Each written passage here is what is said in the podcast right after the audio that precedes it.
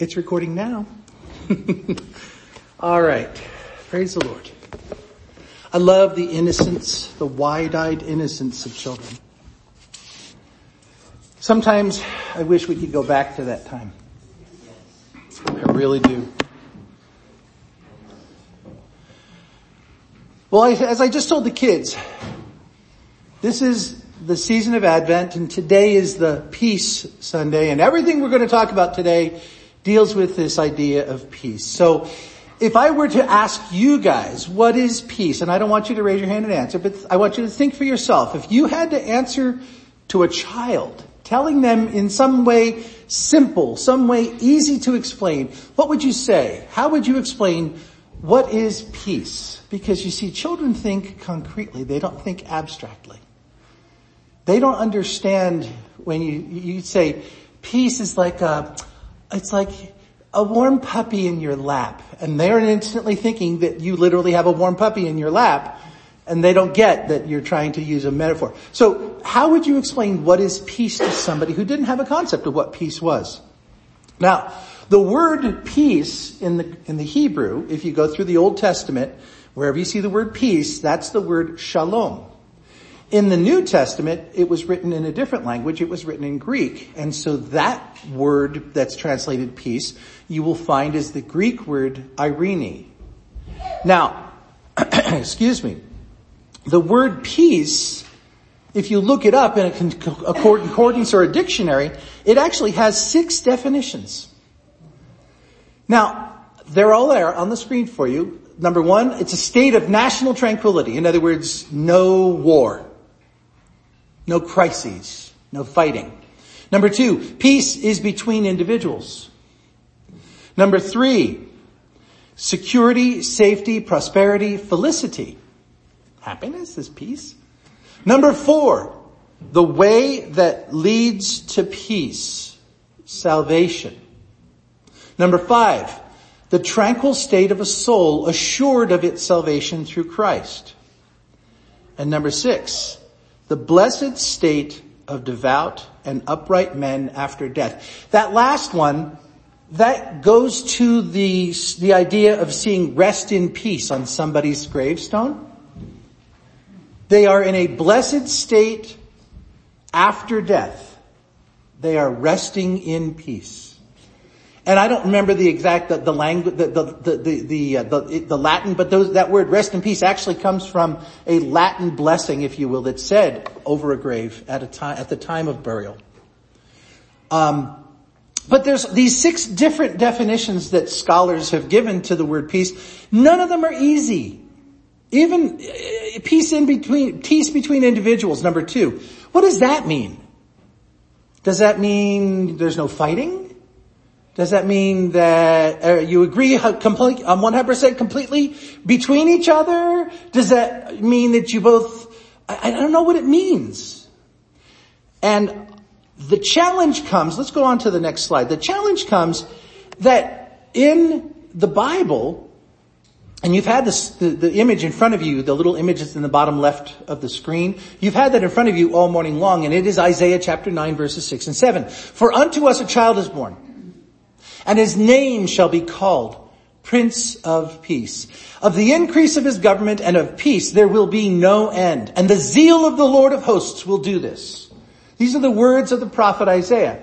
Now, if you look at the history of the Jewish people, this whole passage of scripture is talking about their anticipation of the coming Messiah, the anointed one.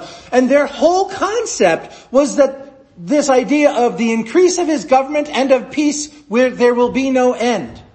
They had this mindset that the Messiah was going to come and he's going to set up an earthly kingdom and it was going to be peace on earth and no more fighting. And then when Jesus came, they said, well, he, he's not doing what we expected him to do. Because they were operating from this mindset that peace is a cessation of violence or war. So that's been the argument pretty much that you always hear even to this day. Of, well, Jesus couldn't be the Messiah because he came to the earth, but there hasn't been a cessation of wars. Where's the peace? We often hear these critics say. And the problem with demanding that all wars cease to prove that Jesus is the Messiah, is the Prince of Peace, is that there are these six definitions to the word peace. So isn't it possible that the peace that Jesus brings to the world would be in line with one of these other definitions? And you see, the most basic meaning of the word peace is, or the word shalom, I should say, is complete or whole. The word shalom can refer to a stone that has a perfect whole shape with no cracks. It can also refer to a completed stone wall that has no gaps, no missing bricks, no cracks. Shalom refers to something that is complex with lots of pieces, that is in a state of completeness or wholeness. Shalom can refer to a person's well-being. The core idea is that life is complex. It's full of moving parts and relationships and situations. And when any of these is out of alignment or missing or broken or damaged, your shalom breaks down. Life is no longer whole and it needs to be restored. When, when you use the word shalom as a verb, it literally means to make complete or to restore.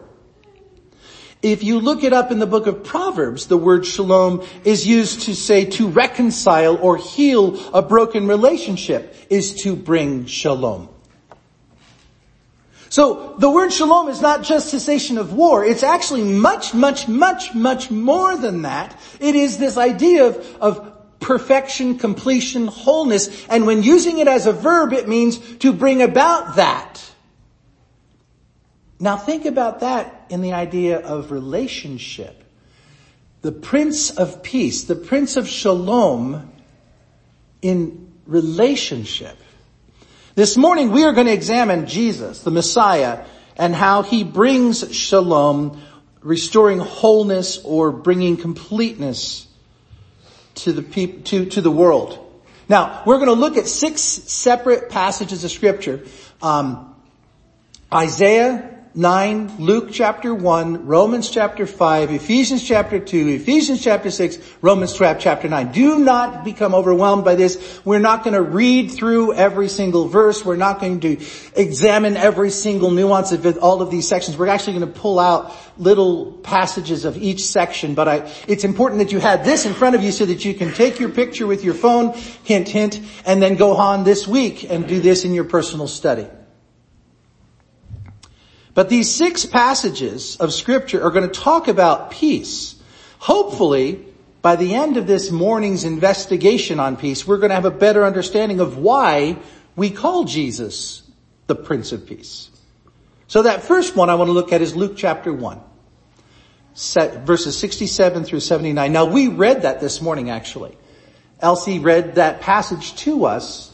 It is the story of the birth of John the Baptist.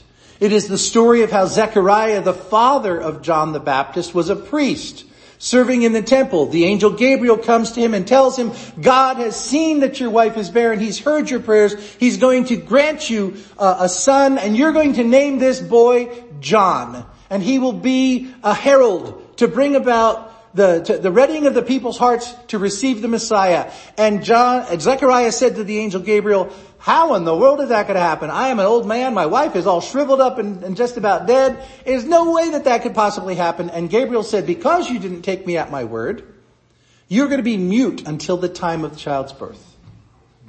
So then he literally comes out of the temple mute. And that's why it says in this passage that Elsie read that they made signs to, to Zechariah when they were trying to discern how, what do you want the boy's name to be? I never made sense to me. If you think about that, why if he's mute but not dumb do they have to make signs to him? I don't know. That's just what they wrote in the Bible. You'll have to ask the person who wrote it down. But my point is this, Zechariah couldn't speak until he wrote, his name will be John. And at that point, his voice is released and the very first thing that he does filled with the Holy Spirit, he becomes a, prophet, a he makes a prophetic utterance and he speaks about his, the, the child John. But we're looking at Jesus as the Prince of Peace. So what does this passage have to do with this idea of Jesus being the Prince of Peace? If you skip all the way down, almost to the very last three verses of, um, last four verses of this passage, verses, chapter uh, 1 verses, uh, whatever I said it was, 67 through 79. Go up to 76 if you have it in front of you. It says, and you child, talking about his son, John, will be called the prophet of the Most High, for you will go before the Lord to prepare his ways. Go before the Messiah. To give knowledge of salvation to his people and forgiveness of their sins because of the tender mercy of our God, whereby the sunrise shall visit us from on high. Stop. What sunrise? What is he talking about there? Jesus is the light of the world. Jesus brings light to the people who are living in darkness. The Messiah is the light of the world. The Messiah brings light to those who are seated in darkness. So uh, Zechariah in his prophecy is speaking to his son, but then he says, uh, God, because of the tender mercy of God, whereby the sunrise, the Messiah, shall visit us from on high. And this Messiah will give light to those who sit in darkness and in the shadow of death. And this Messiah, this, this Jesus, which he isn't named here, will guide our feet into the way of peace. So what I want you to take from this passage is that last statement. The Messiah one of the purposes or roles of the Messiah is to guide our feet on the pathway of peace. Now, if you go to Romans chapter 5 verse 1, it says, therefore, since we have been justified by faith, we have peace with God through our Lord Jesus Christ. Now go back to what the definition of peace is. Remember the definition of peace is completion or wholeness. and if you use it as a verb, it means to make complete or to make whole. So we have peace with God through our Lord Jesus Christ. How? Because shalom has been put into effect by Jesus' actions, his death on the cross, his resurrection. And because of our faith in all of that, we have been made right with God. We have been justified Therefore we have peace with God as a result of Jesus and his death on the cross.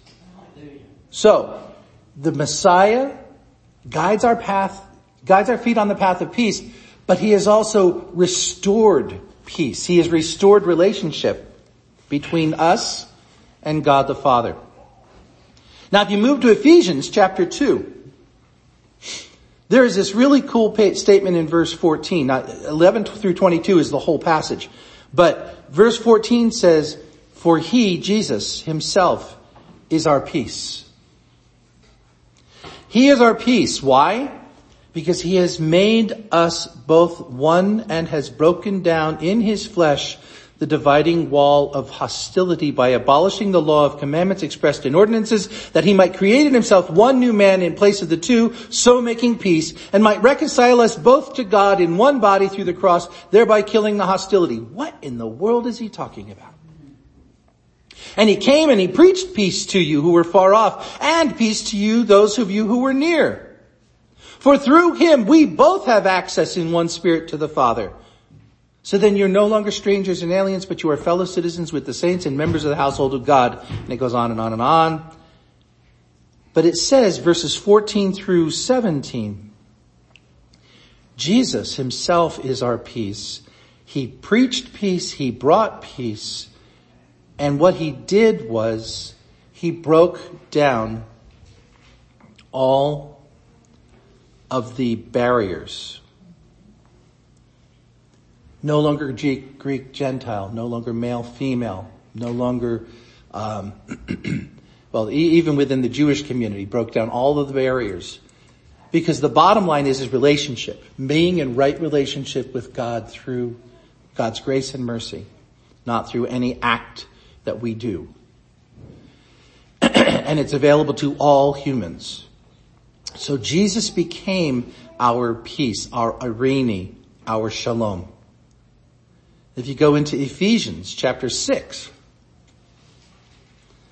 it says, Therefore, take up the whole armor of God that you may be able to withstand in the evil day and having done all, to stand firm.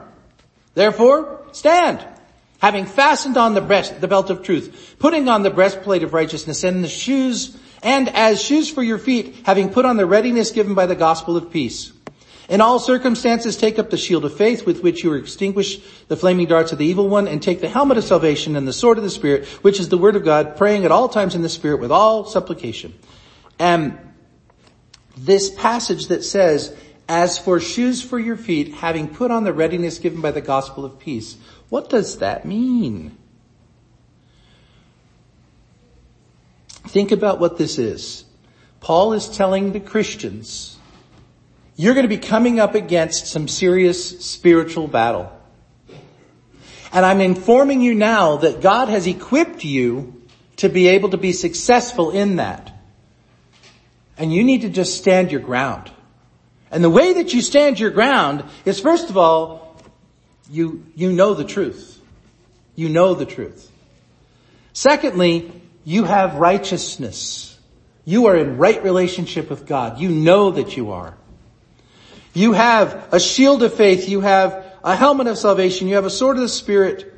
But this feet thing, this shoe thing, having put on the readiness given by the gospel of peace. Well, what is a gospel? The word gospel means good news.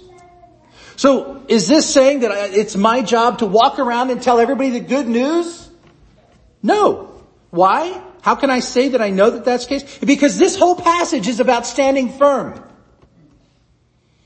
This whole passage is not go out and tell everybody about Jesus. This passage is know who you are in Christ.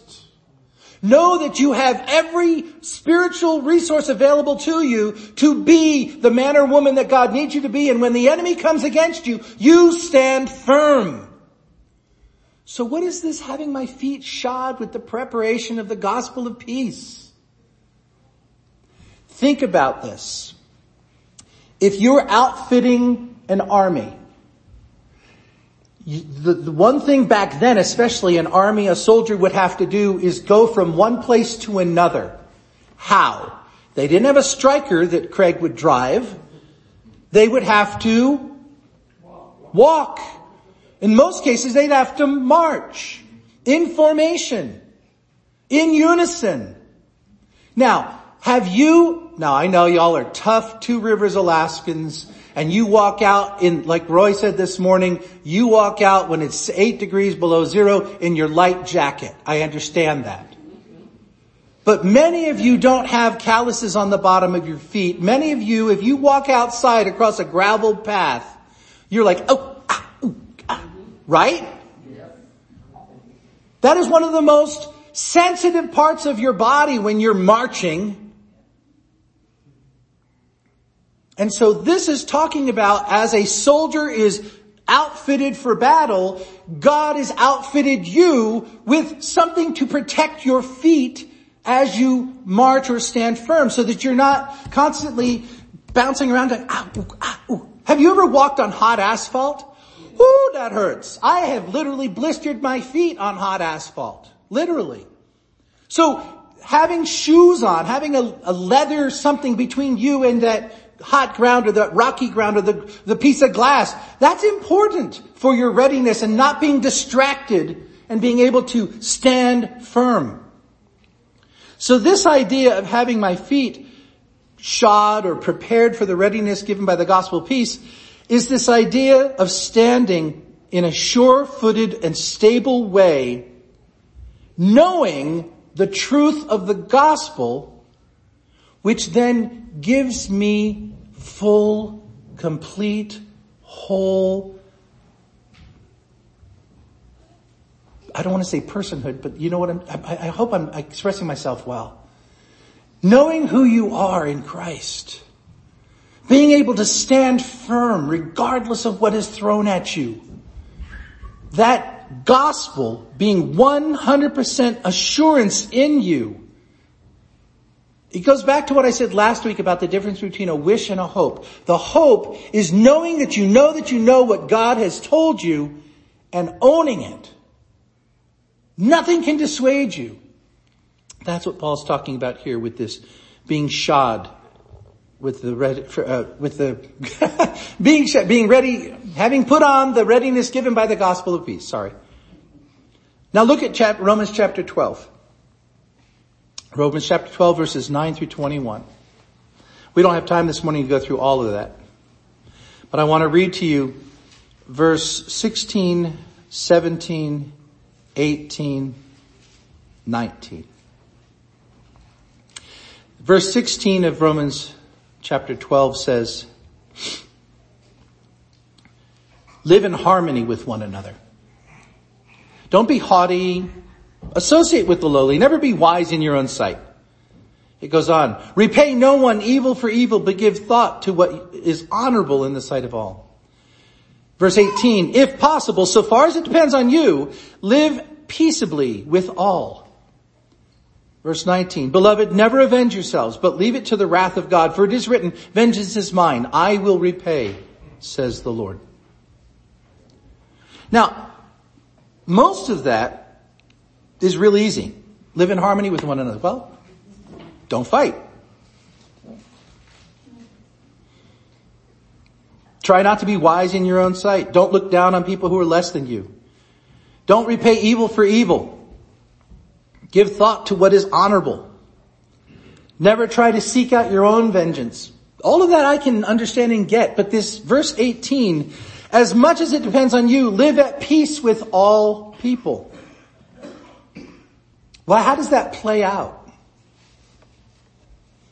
I don't know your story fully. I know some of your story, but I don't know your story fully. But I, I know my story and I can tell you in my own life, and I've shared this with some of you in the past, but some of you, a lot of you probably have never heard this. Years ago, I was out at Camp Li-Wa, uh, at, which is located at mile one, uh, on Chena Hot Springs Road.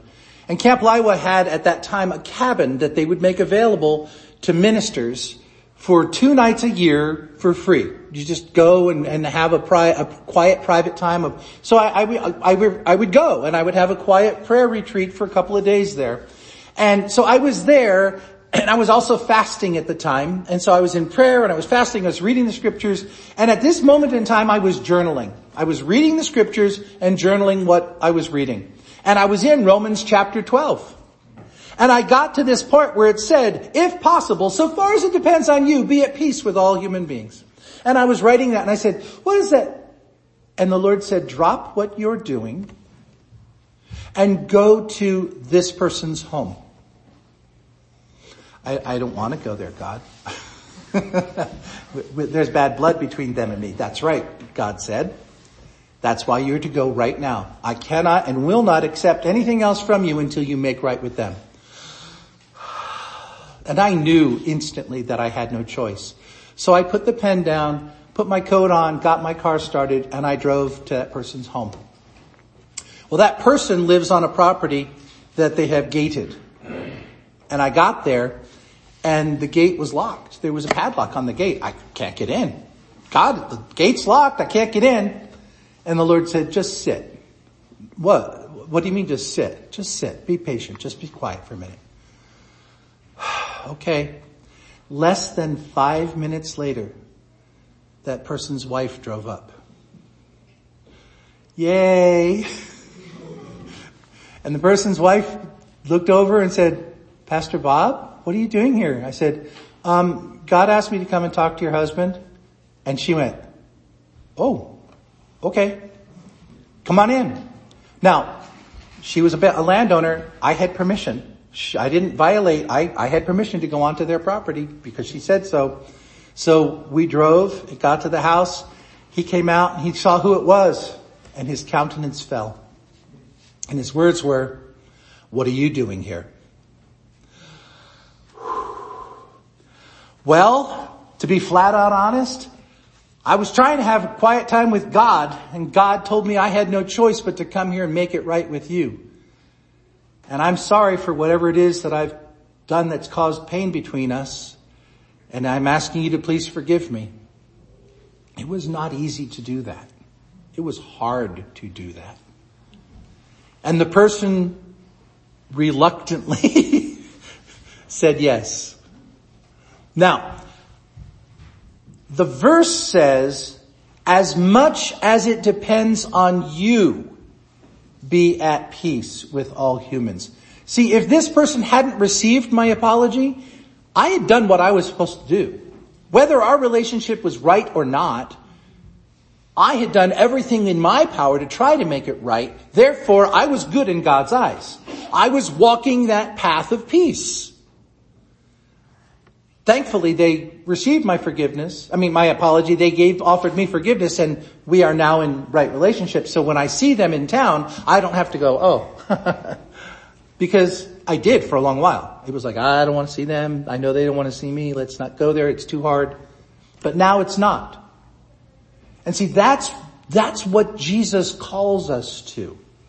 So for me, to, to wrap this all up, talking about Jesus as the Prince of Peace, I, I hope that we've been able to see through these little snippets that it's not setting up an earthly kingdom to cease all war. That's not what this peace is all about. We saw in Luke chapter 1 that Jesus guides our path, guides our feet along a path.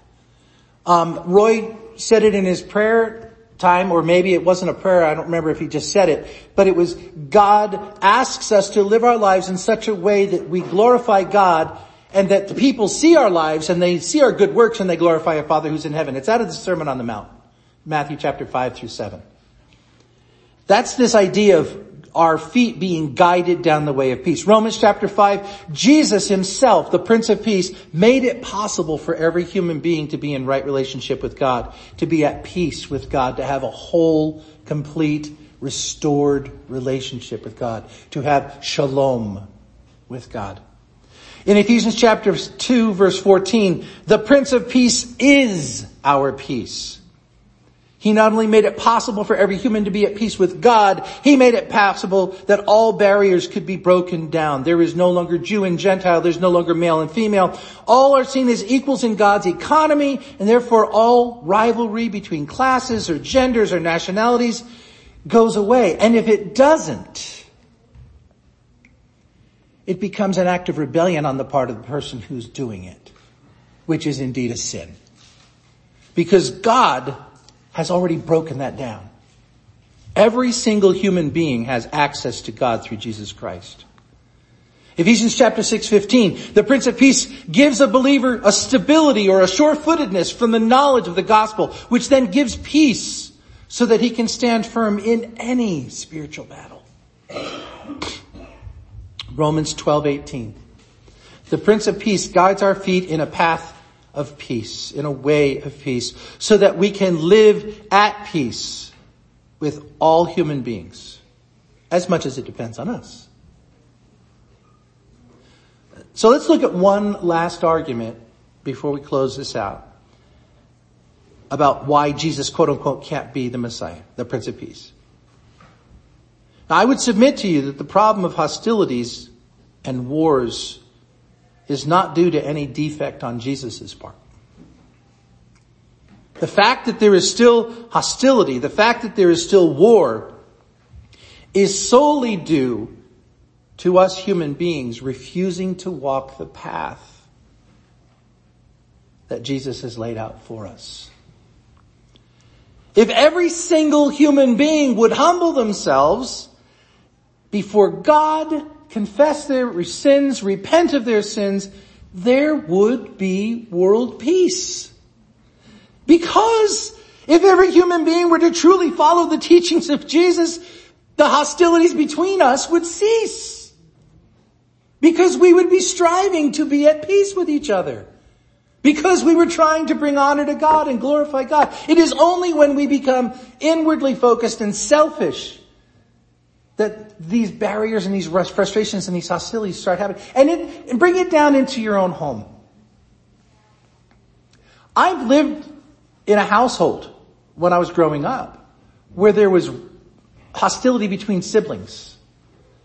I don't like what, and then your mom would, shut up! I'm sick and tired of you kids fighting all the time. And there's all this strife going on in the home. Well, what is that? That's the enemy of our souls trying to steal, kill, and destroy. How? Why? By diverting our attention away from God and God's living, the way God wants us to live, to live selfishly, to be in a, in a world that is just me, me, me, me, me. So if you have that in your world, and I'm not saying that you do, I'm just saying if you have that in your world, if there's constant state of strife and chaos in your world, what's the cause? It's not Jesus. It's not that Jesus is not satisfactory or sufficient. It is because there is something broken between you and Jesus. There is something broken between the members of your household and Jesus. There is no shalom because there is no shalom. Do you make, does that make sense? Because without you being in right relationship with God, you can't hope to be in right relationship with the human beings in your life. To have shalom, you have to have shalom. To have shalom in my own person, I have to have shalom with God. So our goal, our, our one, 100% goal must be, first of all, to live in peace with God. Secondly, to live in peace with our family and with fellow Christians. And then finally, to live in peace with any human being that we come across on the face of this earth. Regardless of who they are, regardless of what their religious affiliation is, regardless of what their worldview is, regardless of how they choose to live their life. You, if you're walking the way of peace set out for us by Christ, you have to love them as you love yourself. So let us determine from this day forward, as much as it depends on us, to walk that path of peace. Let's pray. Father God, I believe with all of my heart that this is your calling for me and for everyone else. And it sounds real easy to say, but when it comes to real practice, it sometimes gets a little bit dicey. And so Lord, I ask that you would be right there with us, helping us to stand firm when the enemy's attacking and to take the action that we need to take when you're calling us to do it.